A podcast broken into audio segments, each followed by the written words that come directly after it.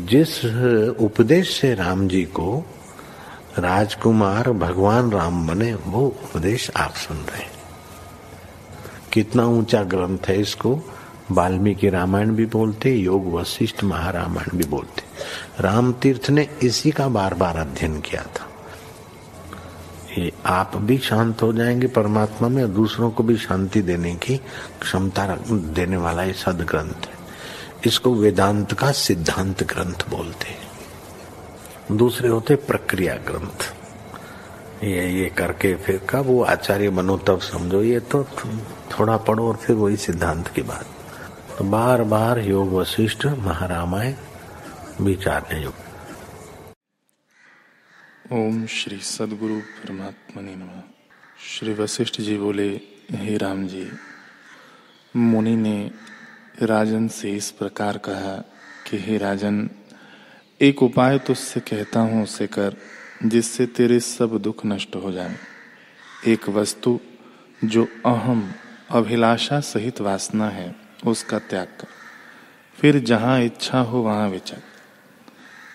तुझे दुख का स्पर्श न होगा। संकल्प ही उपाधि है, और कोई उपाधि नहीं। जैसे जब मणि तृण से ढकी होती है, तब नहीं देख पड़ती। और जब तृण दूर करिए, तब मणि प्रकट हो जाती है। वैसे ही आत्मरूपी मणि वासना रूपी तृण से ढकी है। जब वासना रूपी तृण दूर कीजिए, तब आत्मरूपी मणि प्रकट होता है। ही राम जी, जगत की सत्ता तब तक है जब तक आत्मा का प्रमाद है। और प्रमाद तब तक है जब तक अहम भाव है। जब अहम भाव नष्ट होगा, तब केवल आत्मा शेष रहेगा। आत्मा शुद्ध, विद्या अविद्या के कार्य से रहित, और कभी अविद्या या माया को स्पर्श नहीं करता। हे राम जी, वह आत्म मात्र और चिन्ह मात्र है। उसमें अहम का उत्थान नहीं, केवल निर्वाण पद है। वह एक और द्वैत कहना भी नहीं। वह केवल अपने आप में स्थित है। उसमें कलना रूपी धूल कहाँ से? हो श्री वशिष्ठ जी बोले, ही राम जी, यह संसार भ्रम मायामय है और अत्यंत भास्वर भासता है। पर महाशून्य और अविचार सिद्ध है। विचार करके ज्ञान हुए से शांत हो जाता है। जैसे मृग तृष्णा का जल भली प्रकार देखे से शांत हो जाता है। यद्यपि अज्ञानी बड़े पद को प्राप्त होता है तो भी मोह से, अधो से अधो चला जाता है। जैसे दाम, व्याल, कट महाजाल में पड़े थे। कहा तो वह बल कि भवें टेढ़ी करने से सुमेरु और मंदराचल से पर्वत। हे राम जी, जब मन में निर्मल भाव स्थित होता है, तब मन की कल्पना और पाप वासना मिट जाती है। और जब मन में मलिन वासना बढ़ती है, तब निर्मलता नहीं भासती। वही रूप फल प्राप्त होता है। इससे तुम दुर्वासना कलंक को त्याग के, पूर्णमासी के चंद्रमावत विराजमान हो रहो। यह संसार भ्रांति मात्र है, सतरूप नहीं। अज्ञान करके भेद विकार भासते हैं। वास्तव में न कोई बंध है, न मोक्ष, और न कोई बंध करने वाला।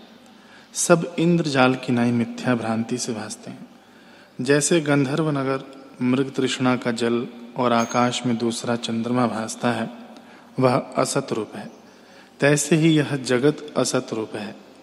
जीव को अज्ञान से ऐसा निश्चय हो रहा है कि मैं अनंत आत्मा नहीं हूँ, नीच हूँ। जब इस निश्चय का अभाव हो और निश्चय करके आपको अनंत आत्मा जाने, प्रथम इसका अभ्यास करे। तब हृदय में वह स्थित होता है।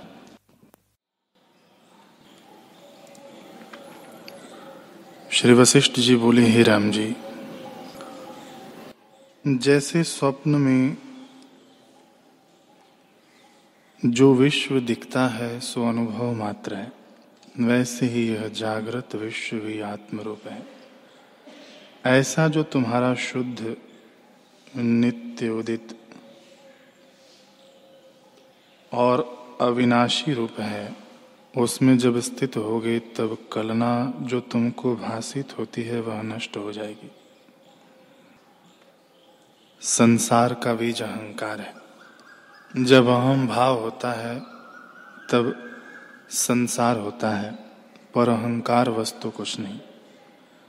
भ्रांति से सिद्ध हुआ है। जैसे मूर्ख बालक परछाही में पिशाच की कल्पना करता है, पर पिशाच कुछ वस्तु नहीं, उसके भ्रांति से होता है। वैसे ही अहंकार कुछ वस्तु नहीं, स्वरूप के भ्रम से होता है। हे राम जी, जो वास्तव में कुछ वस्तु नहीं तो उसके त्यागने में क्या कठिनाई है? तुम अहं, तुम में अहंकार वास्तव में नहीं तुम केवल शांत रूप चैतन्य मात्र उसमें अहम भाव होना उपाधि है। ओम श्री सदगुरु परमात्मा ने नम। श्री योग वशिष्ठ महारामायण, निर्वाण प्रकरण, सर्ग सत्तानवे। मुनि बोले, हे राजन, यह पुरुष संकल्प से ही बंधता है और आप ही मुक्त होता है। जब संकल्प से दृश्य की भावना करता है, तब जन्म मरण को पाकर दुखी होता है। आप ही संकल्प करता है और आप ही बंधन को प्राप्त होता है। जैसे कुशवारी कीड़ा, आप ही गुफा बनाकर और आप ही उसको बंद कर फंसता है। वैसे जीव अपने संकल्प से आप ही दुख पाता है। और जब संकल्प को अंतर्मुख करता है, तब मुक्त होता है और मुक्त ही मानता है। इससे हे राजन, संकल्प को त्याग कर आत्मा की भावना कर जिसमें तू सुखी हो। हे राजन, आत्मा के प्रमाद से देह आस्था की भावना हुई है। उससे दुख पाता है। ऐसे आत्मरूप की भावना कर। तो आत्मा चिद्रूप है। महाआश्चर्य माया है, जिससे संसार को मोह लिया है। आत्मा सर्वदा अनुभव रूप, सर्वत्र व्यापक है। उसको जीव नहीं जानते, यही आश्चर्य है। हे राजन, आत्मा सदानुभव रूप है, उसमें स्थित हो। संसार आत्मा के प्रमाद और सुरण से हुआ है। संसार सद भी नहीं और असद भी नहीं। जो आत्मा से भिन्न देखिए तो मिथ्या है, इसे सत नहीं। और आत्मा के सिवा कोई दूसरा है नहीं, इसे असद भी नहीं। तो आत्मा की भावना कर। जो कुछ पदार्थ दिखते हैं, उन्हें आत्मा से भिन्न न जान सब कुछ आत्मा ही है। आत्मा के सिवा जो और भावना है, उसका त्याग कर। हे राजन, जैसे जल में तरंग और बुलबुले होते हैं, वे जल से भिन्न नहीं, जल ही है, वैसा होकर भाषित होता है। वैसे जगत जो देख पड़ता है, सो आत्मा ही इस रूप में भाषित होता है। जैसे सूर्य और किरणों में कुछ भेद नहीं, वैसे ही आत्मा और जगत में भेद नहीं। आत्मा ही जगत रूप है। यह भिन्न भिन्न आकार चित्त शक्ति से है। अतएव भिन्न नहीं आत्म सत्ता ही है। जैसे तपा हुआ लोहा जब वस्त्रादिक को जलाता है, सो लोहे की अपनी सत्ता नहीं, अग्नि की सत्ता है। वैसे ही चैतन्य की सत्ता जगत रूप होकर स्थित हुई है। आत्मा सदा केवल रूप, जिसमें प्रकाश और तम दोनों नहीं। वह न सत है, न असत है। न कोई देश है, न काल है न कोई पदार्थ है। केवल चैतन्य मात्र गुणातीत है। उसमें न कोई गुण है, न माया है। केवल शांत रूप आत्मा है। हे राजन, वह शास्त्र और गुरु के वचनों से पाया जाता है। कोरे तप से नहीं मिलता। केवल अपने आप जाना जाता है। शास्त्र आदि तो लखा देते हैं। परंतु यह है, ऐसा कहकर नहीं जानते। दृष्टा पुरुष अपने आप जानता है। जैसे नेत्रों में जो सूर्य की ज्योति है, वही सूर्य को देखती है। वैसे ही आत्मा ही आत्मा को देखता है। वह अंतर्मुख और संकल्प से रहित होकर अपने को आप देखता है। जब संकल्प बहिर्मुख होता है, तब वही दृढ़ होकर स्थित होता है और फिर उसकी भावना होती है। तब संकल्प रूप जगत दृढ़ता से स्थित होता है, तब दुखदाई होता है। हे राजन, जीव को और कोई दुखदाई नहीं। अपने ही संकल्प से असम्यक दर्शी दुखी होता है। सम्यक दर्शी को जगत दृष्टिगोचर होने पर भी दुखदायी नहीं होता। जैसे रस्सी में सर्प की भावना होती है तो भय प्राप्त होता है। फिर जब रस्सी को जान लेने से सर्प का भ्रम दूर होता है, तब भय भी जाता रहता है। वैसे ही पुरुष को जो संसार की भावना होती है, वह दुखदाई है। इसे आत्मा की भावना कर, जिसमें तेरे सब दुख नष्ट हो जाए। हे राजन, तू सर्वदा आनंद रूप और अद्वैत है। तुझ में कोई कल्पना नहीं। तू आत्मस्वरूप है। आत्मा, छहो, काम, क्रोध आदि विकारों से रहित है। विकार, मिथ्या देह के है। आत्मा शुद्ध है। आत्मा के प्रमाद से विकार भाषित होते हैं। जब तो आत्मा को जानेगा, तब कोई विकार न देख पड़ेगा, क्योंकि आत्मा द्वैत है। राजा ने पूछा, हे भगवान, तुम कहते हो कि आत्मा अद्वैत है? जो यह बात है तो पर्वत आदि विश्व का कैसे भान होता है? और पत्थरूप बड़े आकार वन के कहा से उपजे है? इसका रूप क्या है? कृपा करके कहो। मुनि बोले, हे राजन, आत्मा में संसार कोई नहीं। वह सदा शांत रूप और निराकार है। उसमें स्पंदन, निस्पंदन दोनों शक्ति है। जब निस्पंद शक्ति होती है, तब केवल अद्वैत भाषित होता है। और जब स्पंद शक्ति चेतती है तब नाना प्रकार के जगत आकार भाषित होते हैं। पर वास्तव में आत्मा ही है, उससे भिन्न नहीं। जैसे समुद्र में तरंग कुछ और नहीं, वही है। पर पवन के संयोग से तरंग उठते हैं तो भिन्न भिन्न नज़र आते हैं। वैसे ही स्फुरन शक्ति से भिन्न भिन्न अहंकार भाषित होते वास्तव में सब आत्म स्वरूप है, इतर कुछ नहीं।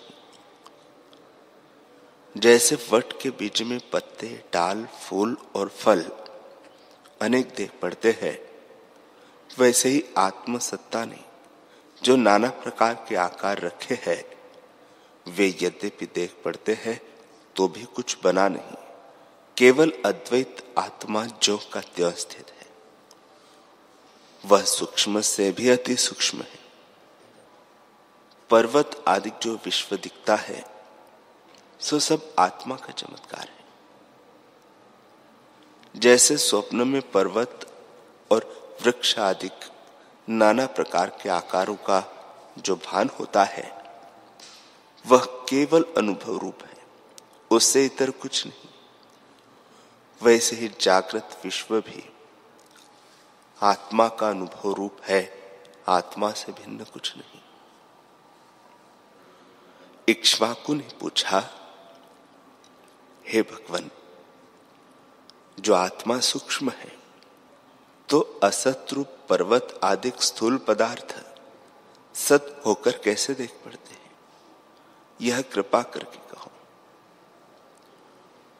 मुनि बोले, हे राजन, आत्मा में अनंत शक्ति है। आत्मा से भिन्न कुछ नहीं, सब उसी के रूप जैसे सूर्य की किरण सूर्य से भिन्न नहीं, वैसे ही आत्मा की शक्ति आत्मा से भिन्न नहीं। जैसे पवन में दो शक्तियाँ हैं, स्पंदन और निस्पंदन। सो उसी का रूप, स्पंदन शक्ति से प्रकट भाषित होता है और निस्पंदन से प्रकट नहीं भाषित होता। वैसे ही आत्मा में भी स्पंदन तथा निस्पंदन दो शक्तियाँ हैं। जब स्पंद शक्ति उठती है, तब अहम भाव प्रकट होता है। और जब अहम भाव हुआ, तब चित्त का उदय होता है। अहम ही चित्त है। जब चित्त हुआ, तब आकाश की भावना से आकाश बन जाता है। जब स्पर्श की भावना हुई, तब पवन उत्पन्न होता है।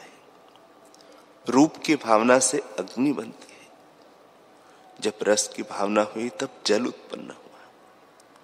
इसी प्रकार चित्त की कल्पना से तत्व उपजे। जब चारों इकट्ठे हुए, तब एक खंड बना। और जब दृढ़ संकल्प किया, तब स्वयंभू मनी, मनु उत्पन्न हुए।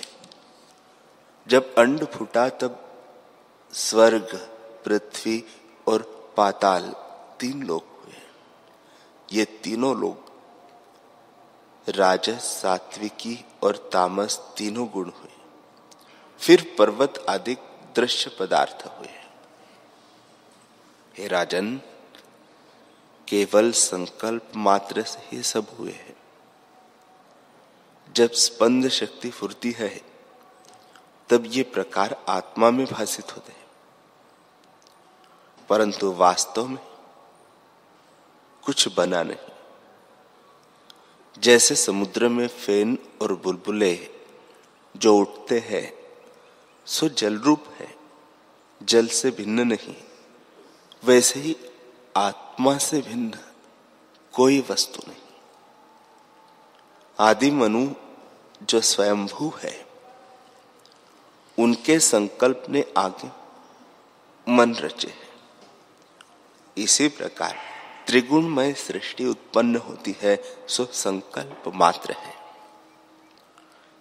जब तक चित्त है, तब तक विश्व है। जब चित्त स्फुरण से रहित हुआ, तब शक्ति निष्पन्द होती है। और जब शक्ति निष्पन्द हुई, तब फिर जगत नहीं दिखाई देता है। हे राजन, यह विश्व मन के स्फुरन से है। और सत्य की नाई स्थित हुआ है। सत जो है, सर्वदेश, सर्वकाल सर्व वस्तु वह नहीं भाषित होता और असत की नहीं भाषित होता है। वह सत कैसे असत की तरह हुआ है और असत कैसे सत की तरह हुआ है, वह भी तुम सुनो। सत जो है सर्वदेश, सर्वकाल सर्व वस्तु सो नहीं भाषित होता। और असत, जो परिचिन्न रूप, देश, काल, वस्तु, परिच्छेद, संयुक्त है, वह सत जैसा भाषित हुआ है। जहाँ देखिए, वहाँ दृश्य, गुणमय संसार का भान होता है। वह माया, महाश्चर्य रूप है।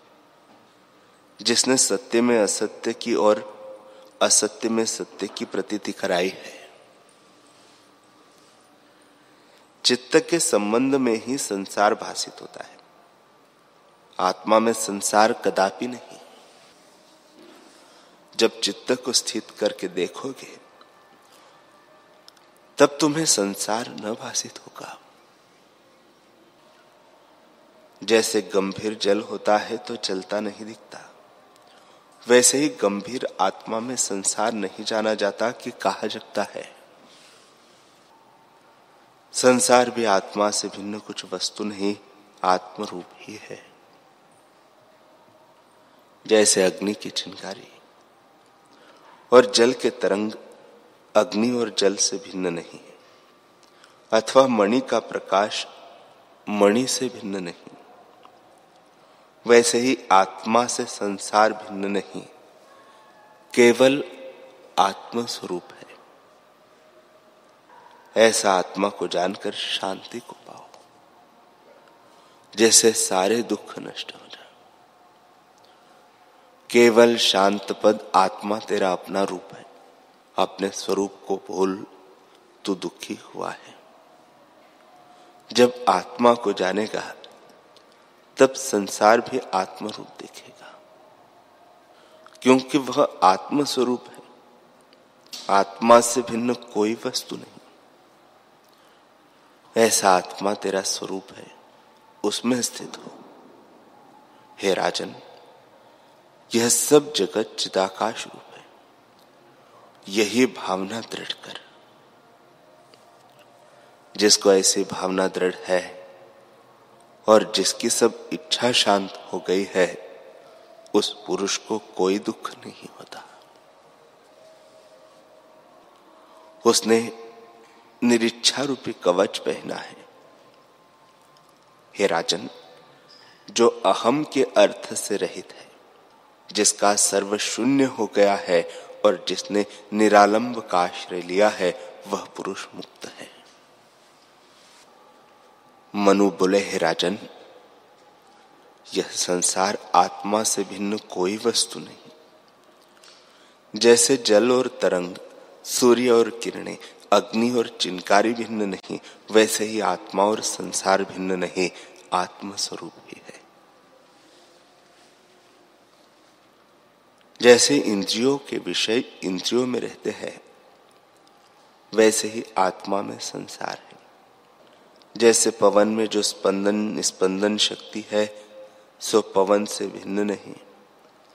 वैसे ही संसार आत्मा से भिन्न नहीं आत्म स्वरूप है। हे राजन, विषय की सत्यता को त्याग कर, केवल आत्मा की भावना कर, जिसमें तेरे संशय मिट जावे। तो आत्मस्वरूप और निर्गुण है। तुझको गुणों का स्पर्श नहीं होता, और तू सबसे परे है। जैसे आकाश में धूल, धुआ और बादल, ये विकार देख पड़ते हैं। पर आकाश निर्लेप रहता है। वह अद्वैत रूप है। वैसे ही ज्ञानवान पुरुषों को, जिनको आत्मज्ञान हुआ है, सुख, दुख, राजस तामस सात्विक गुण लिप्त नहीं करते। यद्यपि उनमें लोक दृष्टि से ये गुण दिखते हैं, पर वे अपने आत्मा में नहीं दिखते।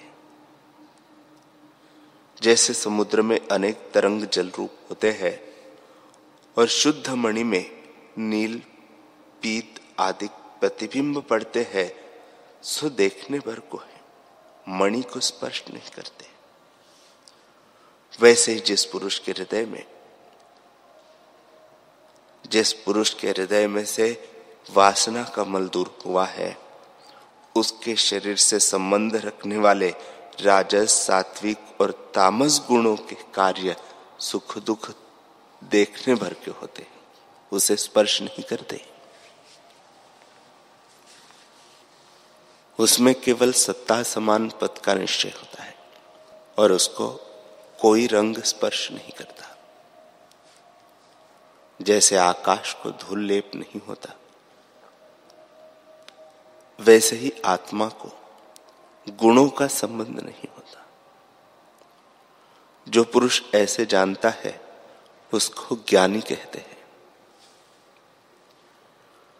जब जीव निस्पंद होता है, तब आत्मा होता है, और जब उसमें वासना का स्पंद होता है तब वह संसारी होता है।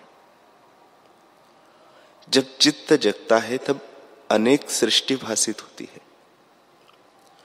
और जब चित्त स्पुरण से रहित होता है, तब संसार का अत्यंत अभाव होता है और प्रध्वंस अभाव भी नहीं भाषित होता। तब संसार भी केवल आत्मरूप हो जाता है।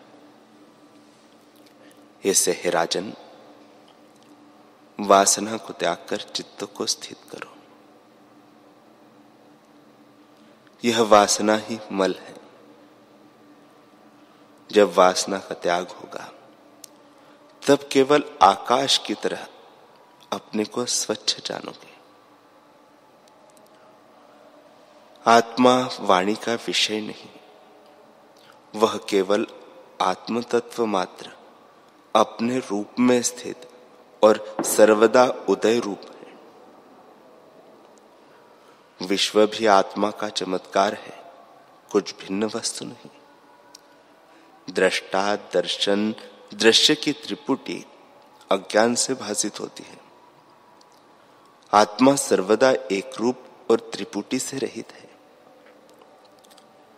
चित्त के स्पुरण से आत्मा ही त्रिपुटी रूप होकर स्थित हुआ है। इससे चित्त को स्थिर कर देखो कि आत्मा से भिन्न कुछ वस्तु नहीं। वासना के स्पुरण में संसार है। जब वह मिटता है, तब संसार भी मिट जाता है। उस वासना के स्पुरण की निवृत्ति के लिए सात भूमिकाएँ कहता हूँ। हरि ओ